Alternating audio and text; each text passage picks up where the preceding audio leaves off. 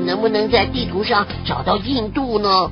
印度，印度，嗯，啊，在这里啦！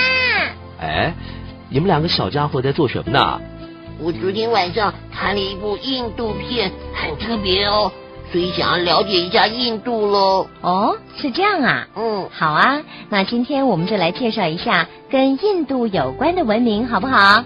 嗨，思妮姐姐，有关的文明是什么啊？哎呀，那一定就是印度文明喽。嗯，Peter 说的还差一点点。正确的说啊，应该是印度河谷文明，就是指在现今巴基斯坦境内印度河岸边所孕育出来的文明。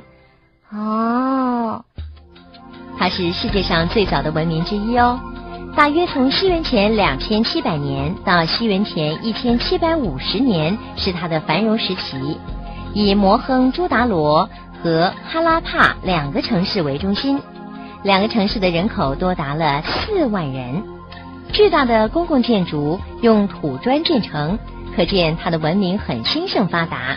那他们的城市很大喽。嗯，印度河谷城市规划建设啊，按照一种棋盘式的布局，有宽阔的大街和狭窄的小巷，家庭的废水排入排水道，所有房屋呢都围绕一个中心庭院。白天人们在院子里活动或是工作。那嗯，摩什么朱达鲁，还还还什么这两个城市就是这样的吧？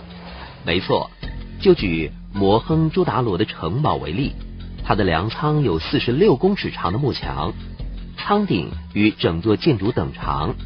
浴室是摩亨朱达罗最大和最重要的建筑之一，小浴室建在浴室旁边，中心浴室可能是用于宗教活动，比如举行仪式前的沐浴礼。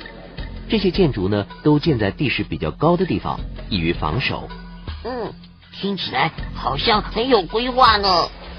有些学者认为啊，印度河谷的人们把粮仓当作一种银行，这是城里商人和统治者安全存放财产的方式。哈，粮仓银行，嘿嘿，好有趣哦。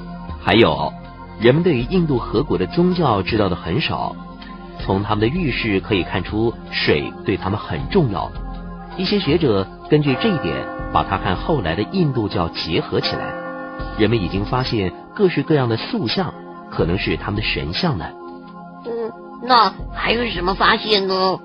考古学家们发现了石质图章，上面的文字跟其他文字都不一样。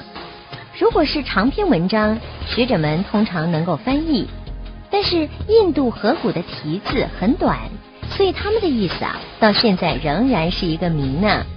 啊，真想看一看呢。嗯，说不定我看得懂哦。你们两个好奇心十足哎。另一方面呢、印度河谷的人们都是技艺高超的陶匠和金属加工者，他们制作精致的彩绘器皿、赤陶雕像和漂亮的金饰。他们还会用铜和锡冶炼青铜呢。哟！那后来呢？我们对印度河谷居民日常生活了解的很少，只知道他们和苏美人做生意，可能信仰一种早期形式的印度教。嗯，那西元前一七五零年以后，他们怎么样了？不知道啊，因为西元前一千七百五十年之后啊，他们的文明社会神秘的衰微了。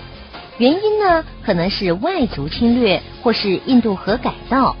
从此之后就再也没有消息了，没有人知道究竟发生了什么事，也不知道他们究竟去了哪里。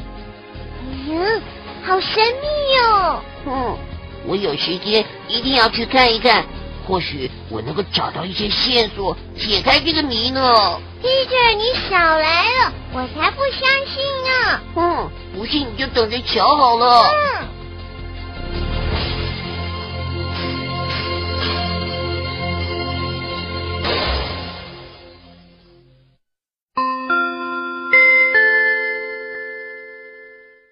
小朋友，你知道资讯科技是什么东西吗？